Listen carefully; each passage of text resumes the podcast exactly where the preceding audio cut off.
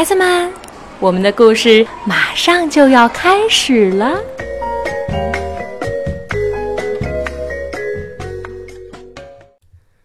小朋友们好，我是罗宁叔叔。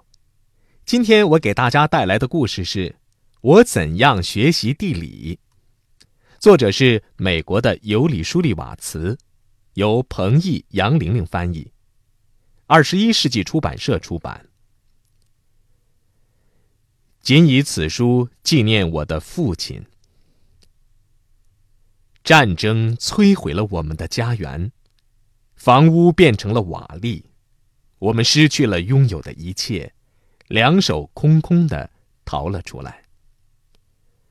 我们一直往东走了很远的路，来到了另外一个国家。那里的夏天很热，冬天很冷。那个城市里的房子是用粘土、稻草和骆驼粪造的，四周是尘土飞扬的大草原和灼热的太阳。我们和一对不认识的夫妻住在一个小房间里，我们睡在泥地上。我没有玩具，也没有书，最糟糕的是我们缺少食物。有一天，父亲去集市买面包。到了黄昏，他还没有回来。母亲和我又饿又担心。天快黑的时候，他才回到家。他的胳膊下面夹着长长的一卷纸。我买了一幅地图，他得意的宣布说：“面包呢？”母亲问。我买了一幅地图，他又说了一遍。母亲和我说不出话来了。我的钱只够买一小片面包，那样我们还是吃不饱。他怀着歉意解释说：“今天晚上没有晚饭了。”母亲恨恨地说：“用地图当晚饭吧。”我一肚子火气，我想我永远都不会原谅父亲了。我饿着肚子去睡觉，而这时和我们住在一起的那对夫妻正在吃着少得可怜的晚饭。那个丈夫是作家，他写作的时候很安静。可是天哪，他嚼东西的声音实在太响了。他起劲儿地嚼着一小片面包，就好像那是世界上最美味的佳肴。我好羡慕他的面包，真希望嚼面包的人是我。我用被子蒙住头，这样我就听不到他开心的咂嘴巴的声音了。第二天，父亲把地图挂了起来，它占据了整整一面墙。我们昏暗的房间顿时变得五彩缤纷。我开始迷上了这幅地图，我几个小时、几个小时的盯着它看，研究它的每一个细节，还花了很多天时间把地图画在我能找到的纸片上。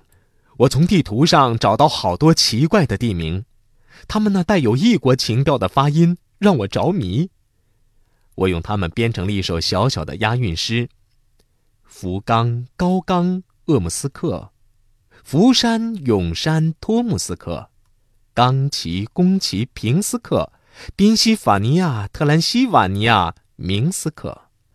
我一遍又一遍地念着这首诗，它像魔咒一样，把从没离开过房间的我带到了遥远的地方。我降落在滚烫的沙漠里，我奔跑在海滩上，感觉沙子在脚趾间流淌。我爬上了雪山，那里的寒风舔着我的脸颊。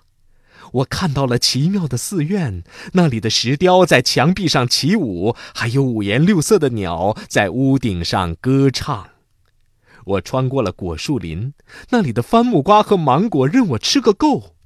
我喝了清凉的水，在棕榈树下休息。